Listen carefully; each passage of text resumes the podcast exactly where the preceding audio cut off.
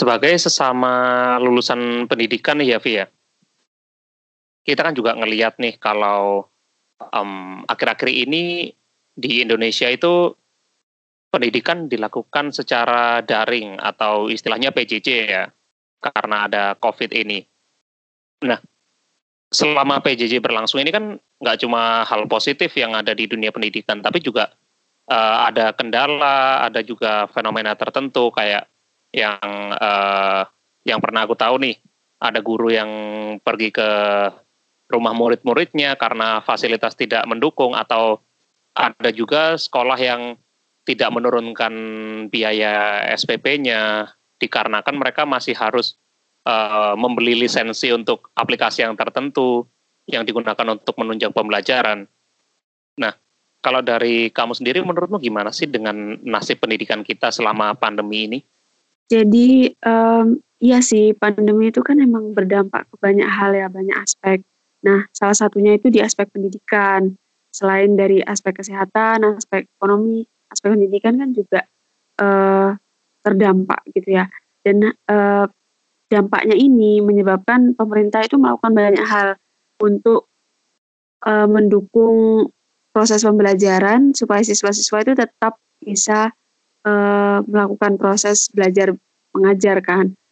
Nah, kayak yang tadi kamu bilang gitu kayak misalkan pemerintah itu melakukan PJJ, terus juga ada hal lain kayak misalkan pemerintah itu memberikan uh, subsidi kuota, terus kayak menayangkan uh, program TV yang mengedukasi sesuai jenjang pendidikan siswa-siswi kayak gitu kan. Nah, jadi itu sebenarnya kayak sebuah langkah lebih maju, bisa dibilang lebih maju, karena kita jadi mencoba cara-cara baru dalam melakukan proses belajar mengajar. Benar-benar banget. Dari berbagai um, langkah yang dilakukan pemerintah dan juga sektor pendidikan kita secara keseluruhan, jujur aku ngelihatnya kayak pada akhirnya dunia pendidikan mengadopsi teknologi lebih cepat daripada sebelumnya. Yang di mana sebelumnya menurutku pendidikan cukup tertinggal sih dalam uh, integrasinya ke teknologi yang terbaru gitu. Nah tapi karena juga mendadak ya istilahnya ini, baru ketika pandemi ini kita tiba-tiba ada inisiatif untuk melakukan pembelajaran daring gitu. Ini kan secara materi mungkin kita bisa mengejar, tetapi secara fasilitas kan jujur aku melihat uh, ada beberapa kesulitan sih, terutama yang masih di daerah ya. Nah, kamu sering uh, nemu berita-berita atau fakta-fakta tentang pendidikan di daerah gitu nggak sih selama pelaksanaan PJJ ini?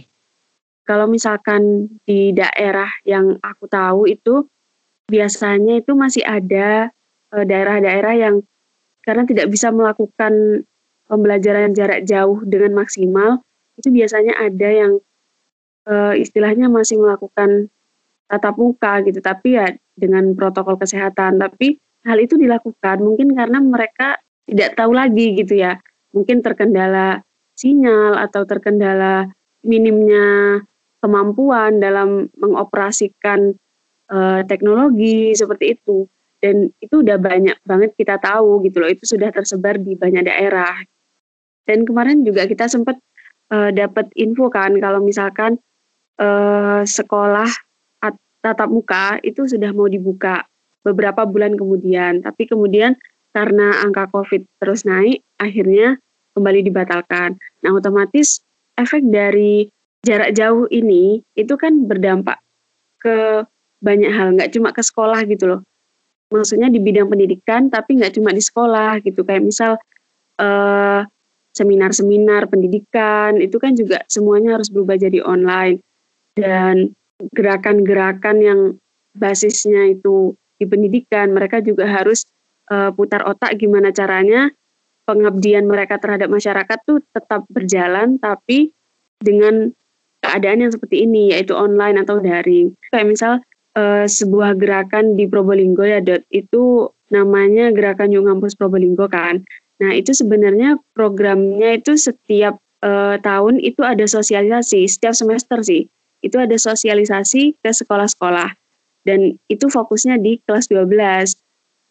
Tujuannya adalah untuk memberikan informasi ke teman ke adik-adik kelas 12 tentang dunia perguruan tinggi. Tapi yang disasar itu bukan adik-adik yang uh, sudah punya alumni banyak atau sudah bisa mengakses informasi sendiri, bukannya seperti itu, tapi sekolah-sekolah yang bisa dibilang pelosoknya gitu loh. Nah, tujuan dari gerakan itu kan sebenarnya adalah untuk memberikan informasi pada mereka yang masih minim informasi. Nah, tapi karena adanya pandemi ini, akhirnya eh, gerakan-gerakan semacam itu itu kemudian harus mencari cara untuk tetap bisa melakukan sosialisasi tapi secara daring tapi tetap bisa diakses oleh kalangan-kalangan pelosok tadi itu gitu loh. Nah, jadinya sosialisasi yang biasanya di setiap kelas atau di aula itu sekarang berubah menjadi talk show online atau berupa PDF yang disalurkan kepada uh, guru BK-nya seperti itu. Kemudian guru BK-nya yang kemudian menyampaikan kepada murid-muridnya kayak gitu. Jadi terkendalanya di daerah seperti itu sih. Jadi kayak mereka yang sebelumnya itu minim dan sekarang lebih harus berusaha lagi untuk mencari informasi yang mereka butuhkan terkait jenjang selanjutnya. Aku baru ingat sih, aku baru ingat masalah gerakan Yuk Ngampus Probolinggo ini. Kamu salah satu anggotanya bukan sih? Malah pengurus bukan sih?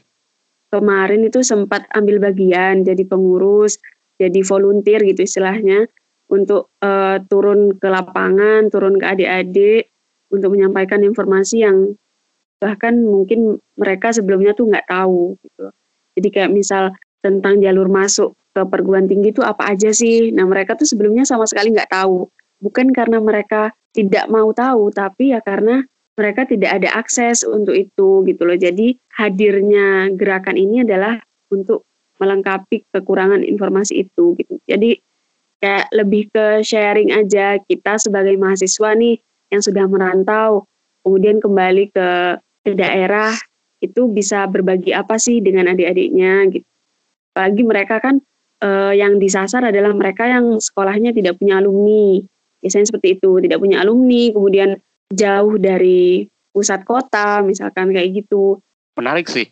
Uh, kalau misalnya bahas PJJ itu memang kita harus sadari kalau yang terlibat bukan hanya pemerintah atau sektor pendidikan yang dikelola pemerintah atau pihak swasta itu sendiri, tapi juga hmm, gerakan-gerakan ini ya organisasi-organisasi atau komunitas yang memang e, berfokus untuk memberikan akses kepada pendidikan yang lebih baik atau berjuang di bidang pendidikan kayak contohnya gerakan Yuk Ngampus Probolinggo ini. Nah, uh, ini sebenarnya menurutku berkaitan sih antara pendidikan di daerah sama gerakan yang uh, kamu terlibat di dalamnya. Jujur aku penasaran banget sekarang, selama sosialisasi yang dulunya dilakukan secara tatap muka dibandingkan dengan sosialisasi yang dilakukan secara daring di sekolah-sekolah yang bisa kita bilang cukup di pelosok itu lokasinya. Itu rata-rata kendala yang dihadapi apa aja ya?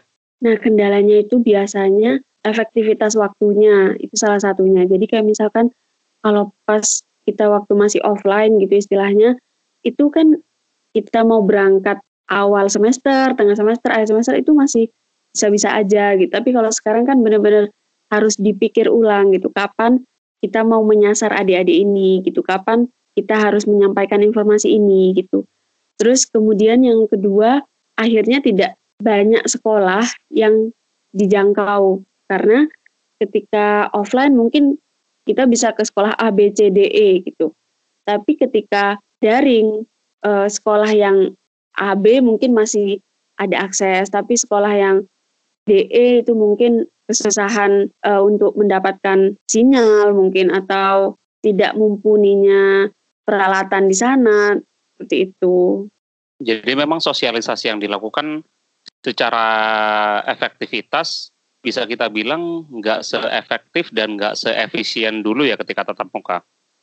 Tapi kalau kita uh, bicara soal kualitas uh, respon dari para uh, murid-muridnya atau adik-adik yang menjadi peserta dari sosialisasi ini sendiri, gimana sih respon mereka atau penerimaan mereka terhadap adanya gerakan Yuk Ngampus ini?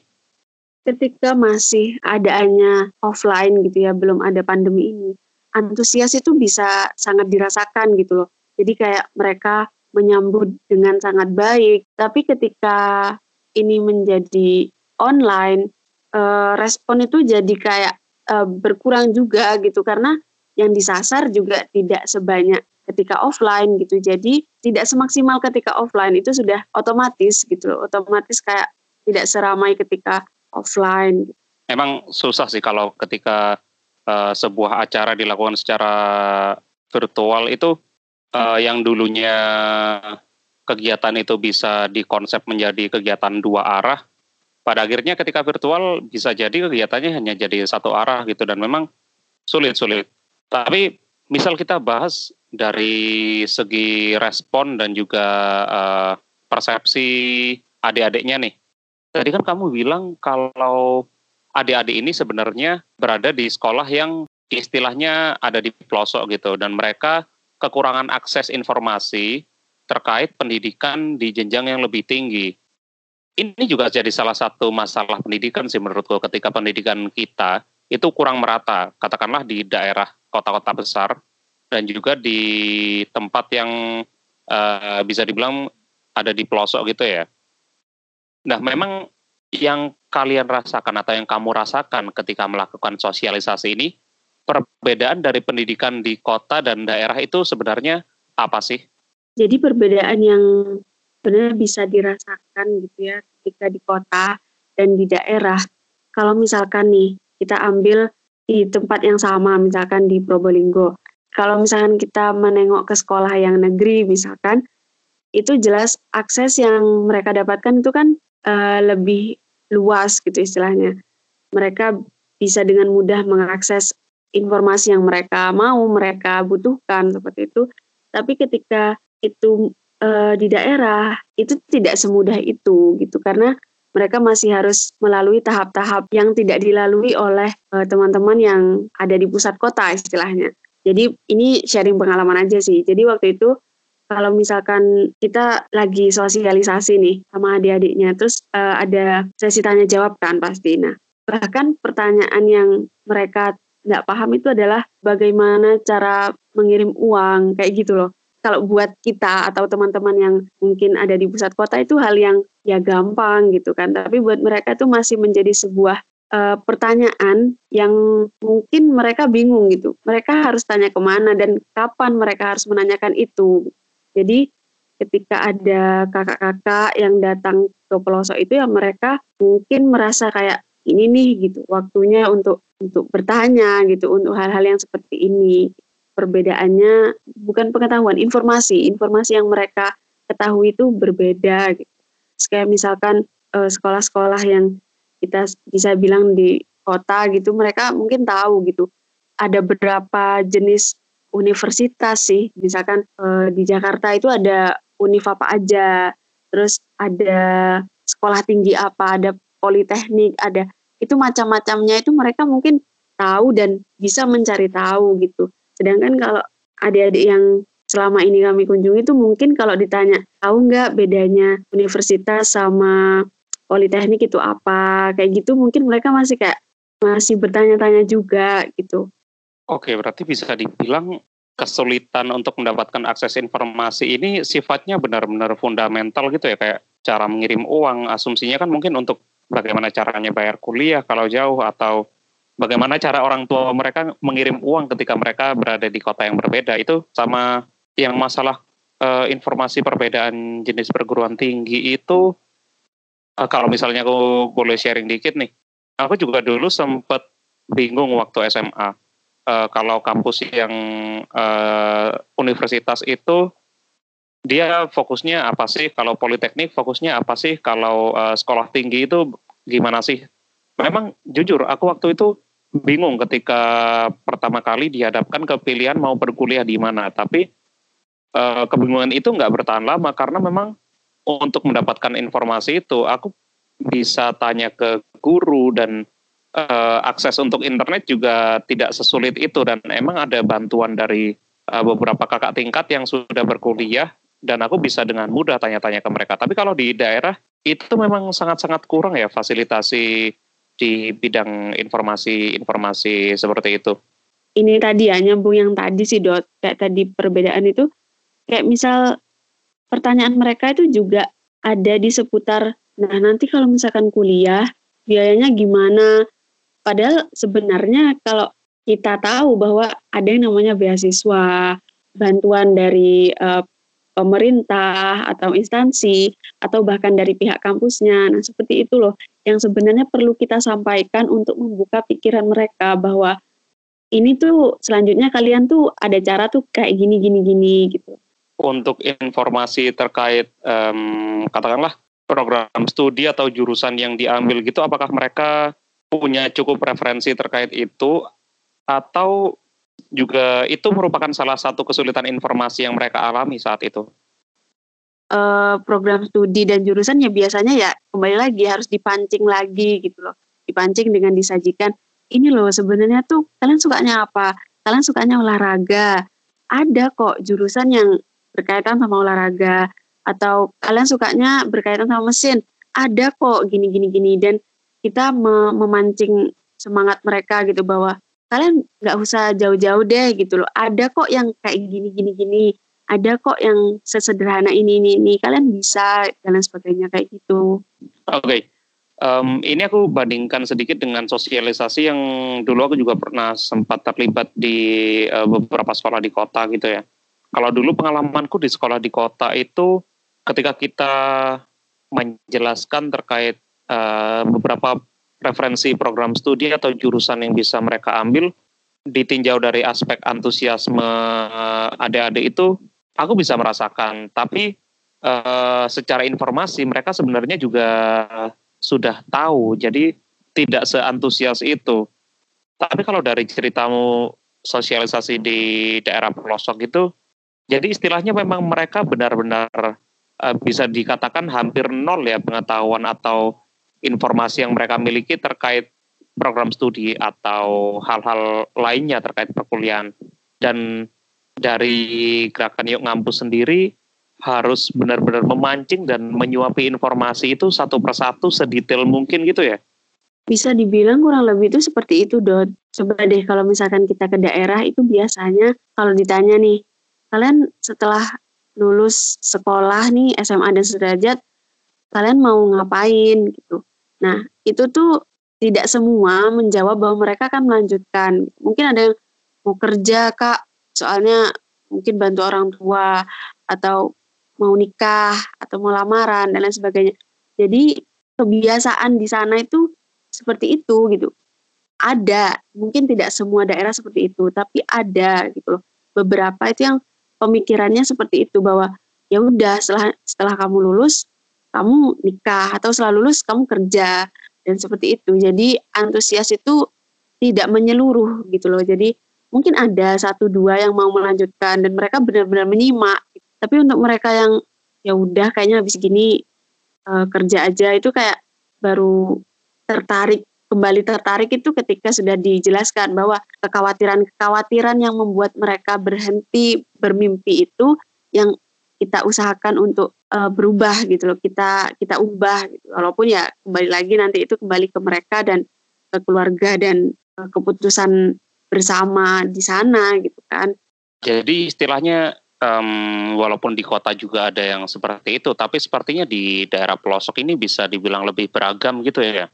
Lebih beragam dalam artian lebih lebih ekstrim aja aku aku lihatnya. Kalau misalnya kita uh, ibaratkan dengan skala satu untuk tidak ada antusiasme dan 10 sangat antusias, bisa dibilang yang 10 ini orang-orang yang benar-benar menyimak gitu ya. Sedangkan satu ini yang memang pasrah, ya udah setelah uh, sekolah aku akan nikah atau aku akan membantu orang tua aku bekerja di sini sini sini di mana orang tuanya bekerja atau di tempat lainnya gitu. Uh, tapi kalau misalnya kita bikin estimasi kasar gini ya, sih ya, um, katakanlah dalam bentuk uh, persentase gitu dari sekian sekolah yang sudah uh, kamu datangi, itu berapa persen anak yang memang sangat-sangat antusias untuk melanjutkan pendidikan ke perguruan tinggi, berapa persen anak yang uh, masih ragu-ragu dan berapa persen yang memang uh, tidak memiliki pemikiran ke sana? Kalau dari pengamatanku selama uh, terjun aktif di komunitas ini nih, di gerakan ini nih, itu bisa dibilang sih, misalkan 30% yang antusias, 50% yang mempertimbangkan gitu ya. Dan sisanya itu yang kayak ya udah gitu ketika diterangkan ketika di, dijelaskan sedang presentasi di depan tuh ya kayak udah duduk-duduk aja gitu di pojokan kayak gitu tapi ya kembali lagi itu kembali ke sekolahnya gitu ada kok sekolah yang mungkin memang di pelosok tapi siswanya itu hampir 100% itu menyimak. Hampir 100% itu antusias itu ada. Tapi ya ada juga yang kayak persentase tadi yang tak omongin itu juga ada gitu. Jadi kalau aku ambil uh, ambil kesimpulan atau ambil rata-rata itu ya kayak tadi 30, 50 dan sisanya itu yang nggak begitu minat. Sebagai seorang volunteer gitu ya di bidang pendidikan ini, kamu dengan mengetahui fakta di lapangan seperti ini, um, apakah kamu merasa jika sebenarnya um, kesadaran untuk melanjutkan ke jenjang pendidikan yang lebih tinggi ini perlu ditingkatkan lagi dari uh, anak-anaknya entah dengan uh, bantuan program dari pemerintah atau harus ada lebih banyak gerakan-gerakan yang mendukung kesadaran untuk pendidikan sendiri? Atau yang sekarang ini cukup dan memang kita harus uh, memberikan waktu saja gitu sampai pada akhirnya anak-anak yang sudah uh, kalian memberikan sosialisasi ini berkuliah dan nantinya akan kembali ke daerahnya masing-masing. Tentang hal yang kayak gini tuh menurutku ya memang ini perlu kita angkat gitu. Ini tidak terlepas dari kerjasama dari setiap elemen yang ada gitu, mulai dari pemerintah sampai ke e, masyarakat yang tergabung dalam suatu wadah gerakan seperti ini, itu semua bersatu padu gitu. Kalau misalkan memang mau meningkatkan angka pendidikan di daerah tersebut ya kan harus diusahakan. Dan gerakan seperti ini tuh merupakan sebuah ini loh langkah awal gitu sebenarnya. Bukan berarti kemudian stop di sini aja gitu. Jadi kayak misalkan dari uh, gerakan Young Campus sendiri itu kami juga ada perbincangan gitu dengan uh, komunitas uh, lain gitu dengan perkumpulan lain gitu. Kayak perkumpulan yang basisnya di Probolinggo juga yang fokusnya itu pendidikan juga uh, mungkin bisa mengadakan acara bersama yang cakupannya mungkin lebih luas saling melengkapi gitu. Mungkin bisa mengadakan perbincangan dengan pihak pemerintah, uh, dengan dinas pendidikan, uh, pihak perpustakaan itu juga bisa gitu kita berkolaborasi gitu istilahnya. Ya untuk apa? Ya untuk uh, memajukan pendidikan di daerah Probolinggo ataupun di daerah mana pun itu katakanlah yang paling uh, sederhananya adalah meningkatkan jumlah anak yang mengenyam pendidikan hingga tingkat perguruan tinggi itu harus ditingkatkan, aku setuju banget. Dan ada satu hal yang tadi menurutku menarik banget buat kita jadikan pembahasan uh, terakhir gitu ya di episode ini. Itu adalah sinergi dari semua elemen yang terlibat dalam hal ini. Dan aku pengen fokus ke masyarakat. Ketika tadi kita diskusi uh, dari awal itu ketika adik-adik ini memiliki antusiasme yang cukup tinggi atau mulai tertarik gitu untuk melanjutkan ke dunia perkuliahan, semuanya akan dikembalikan lagi kepada mereka dan juga keluarganya gitu ya. Nah kalau dari apa yang sudah kamu lakukan selama ini dan uh, apa interaksimu dengan uh, adik-adik ini dan juga mungkin dengan wali muridnya, menurutmu kesadaran dari masyarakat di daerah itu sendiri, di daerah pelosok ini sendiri, itu terhadap perguruan tinggi itu gimana sih? Apakah mereka menganggap melanjutkan pendidikan ke perguruan tinggi ini merupakan suatu kepentingan gitu atau memiliki urgensi tersendiri atau menganggapnya hanyalah sebagai sebuah kebutuhan tersier yang memang jika tidak kita penuhi tidak masalah gitu sebenarnya isu ini yang juga kita angkat gitu loh Dot. Maksudnya kebanyakan adik-adik kita yang SMA itu mindsetnya adalah mengikuti apa yang orang tua mereka terdahulu itu lakukan. Jadi kayak misalkan mereka, e, orang tua mereka itu menikah muda gitu kan istilahnya. Kita tidak bisa bilang semuanya, tapi ada gitu yang kemudian itu menurunkan kepada anak-anaknya. Sehingga anak-anaknya juga nikah muda, habis gini nikah. Mungkin ada yang berpikir ngapain juga gitu mau e, melanjutkan. Toh ya nanti juga tetap aja jadi ibu rumah tangga gitu. Atau ada yang pernah bilang seperti ini, toh nanti kuliah sama kerja ya intinya sama-sama kerja gitu. Nah, di situlah gitu loh tantangan gerakan atau komunitas ini gitu. Bagaimana kita itu menyadarkan bahwa ketika kamu memutuskan untuk bekerja atau kamu memutuskan untuk kuliah dulu, mengenyam pendidikan dulu, terus kemudian kamu bekerja itu berbeda. Nah, di situ gitu e, narasi yang kita bentuk sehingga ya harapannya bisa mengubah mindset. Tapi kembali lagi gitu, apakah semua mindset bisa diubah? Tentu tidak ada yang mungkin kemudian tertarik dan membicarakan dengan orang tuanya itu ada gitu ada yang mungkin um, ya udah gitu mindsetnya udah seperti itu dan istilahnya ngikut apa kata orang tua itu ya ada kayak gitu jadi masyarakat itu sebenarnya kalau di pelosok ya bisa kita bilang mudah kita temukan uh, masyarakat yang beranggapan bahwa ya udah gitu kayak kerja aja gitu membantu perekonomian keluarga dan lain sebagainya bisa dibilang apa yang coba untuk diubah oleh gerakan ini bahkan lebih fundamental daripada tata cara untuk mendaftar atau berkuliah itu sendiri, tapi lebih ke mindset gitu ya. Sesuatu yang memang sudah uh, menjadi tradisi, dianggap sebagai tradisi bahwa setelah lulus uh, sekolah menengah memang ya antara menikah, setelah itu bekerja atau langsung bekerja dulu baru nanti menikah pandangan untuk melanjutkan ke perguruan tinggi itu masih uh, dianggap sebagai sesuatu yang uh, bisa dibilang jarang nggak sih? Jarang dalam artian ya kesadarannya itu masih cukup minim. Nah iya dok, jadi kayak kesadaran masyarakat itulah gitu loh. Bisa dibilang ya kita mengubah mindset dan yaitu menyadarkan mereka. Sebenarnya bukan dibilang menyadarkan, sebenarnya tidak ada yang salah kan dengan mereka mau menikah atau apa itu tidak ada yang salah cuma kita memberikan sisi-sisi lain gitu loh kepada masyarakat ya benar katamu memberikan penyadaran bahwa sisi lain dari melanjutkan ke jenjang selanjutnya tuh ini ini ini gitu nanti setelah itu ya kembali ke keluarga dan masyarakat masing-masing. Dan aku setuju banget ketika kamu bilang gak ada yang salah. Iya memang semuanya pilihan hidup tapi bagaimanapun juga pendidikan adalah hak semua orang kan ya. Dan ya semua orang berhak untuk berkuliah.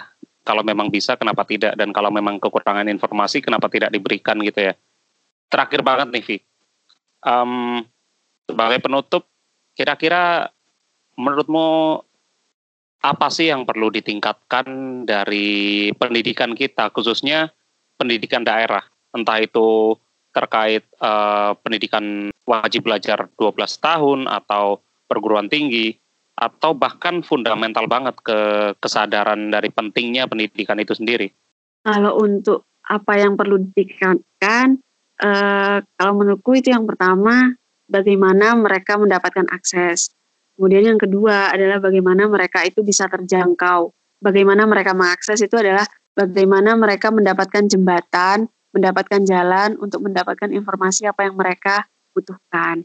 Yang kedua, bagaimana mereka bisa terjangkau. Nah, maksudnya itu bagaimana seluruh elemen mulai dari pemerintah sampai masyarakat itu bisa bersinergi untuk bisa menjangkau adik-adik yang belum kita datangi gitu loh. Bagaimana kita tuh bisa bersatu, kemudian bekerja sama, berkolaborasi untuk bisa menjangkau seluruh titik-titik yang kita rasa mereka tuh butuh hadirnya kita.